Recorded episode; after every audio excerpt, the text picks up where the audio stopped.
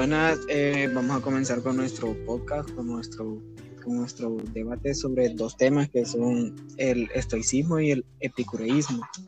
El estoicismo. Eh, esta es una doctrina de, expertos estoicistas que dominan las, las florientes tendencias filosóficas.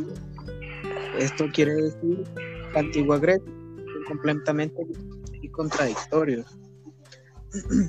Antes de que ocurra cualquier experiencia, el alma solo esto según los estoicos.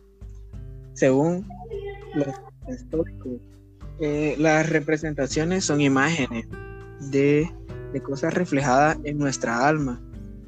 Los datos de los sentidos están inmediatamente sujetos a la acción del pensamiento. Y así es como surgen las ideas y los juicios generales.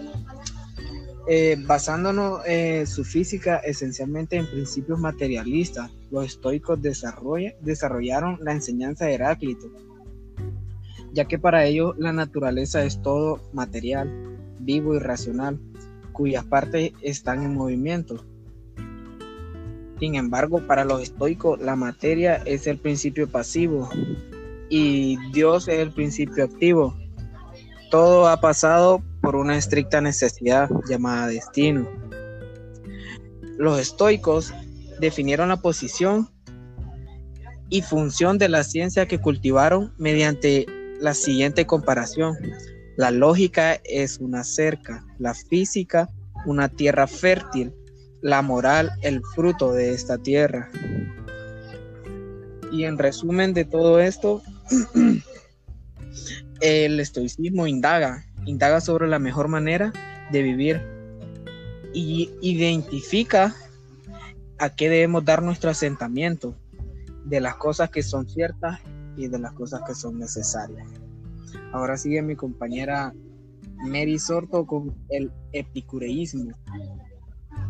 Epicureísmo. Dice que la filosofía epicurea se divide en tres partes, canónica, física y ética canónica.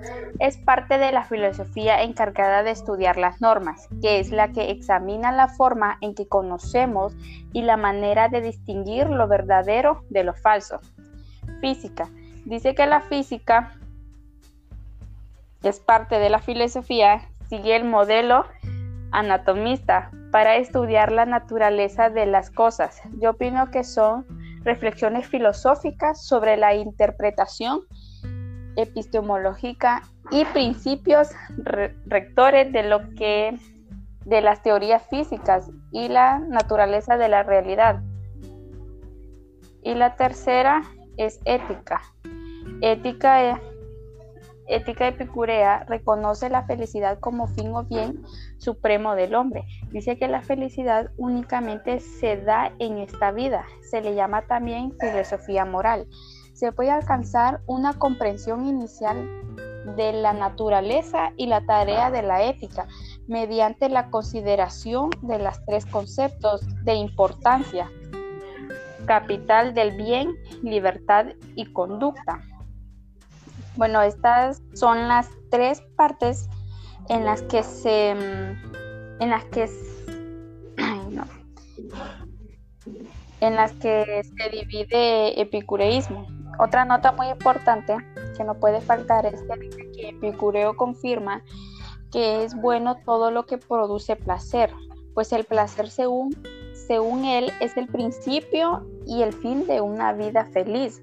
Él definió el placer como la satisfacción de las necesidades del cuerpo y la tranquilidad del alma. Para él, epicure, epicureísmo lo malo es todo aquello que le produce dolor al ser humano. Bueno, licenciado, este fue nuestro pequeño podcast hablando sobre el estoicismo y el epicureísmo. Gracias.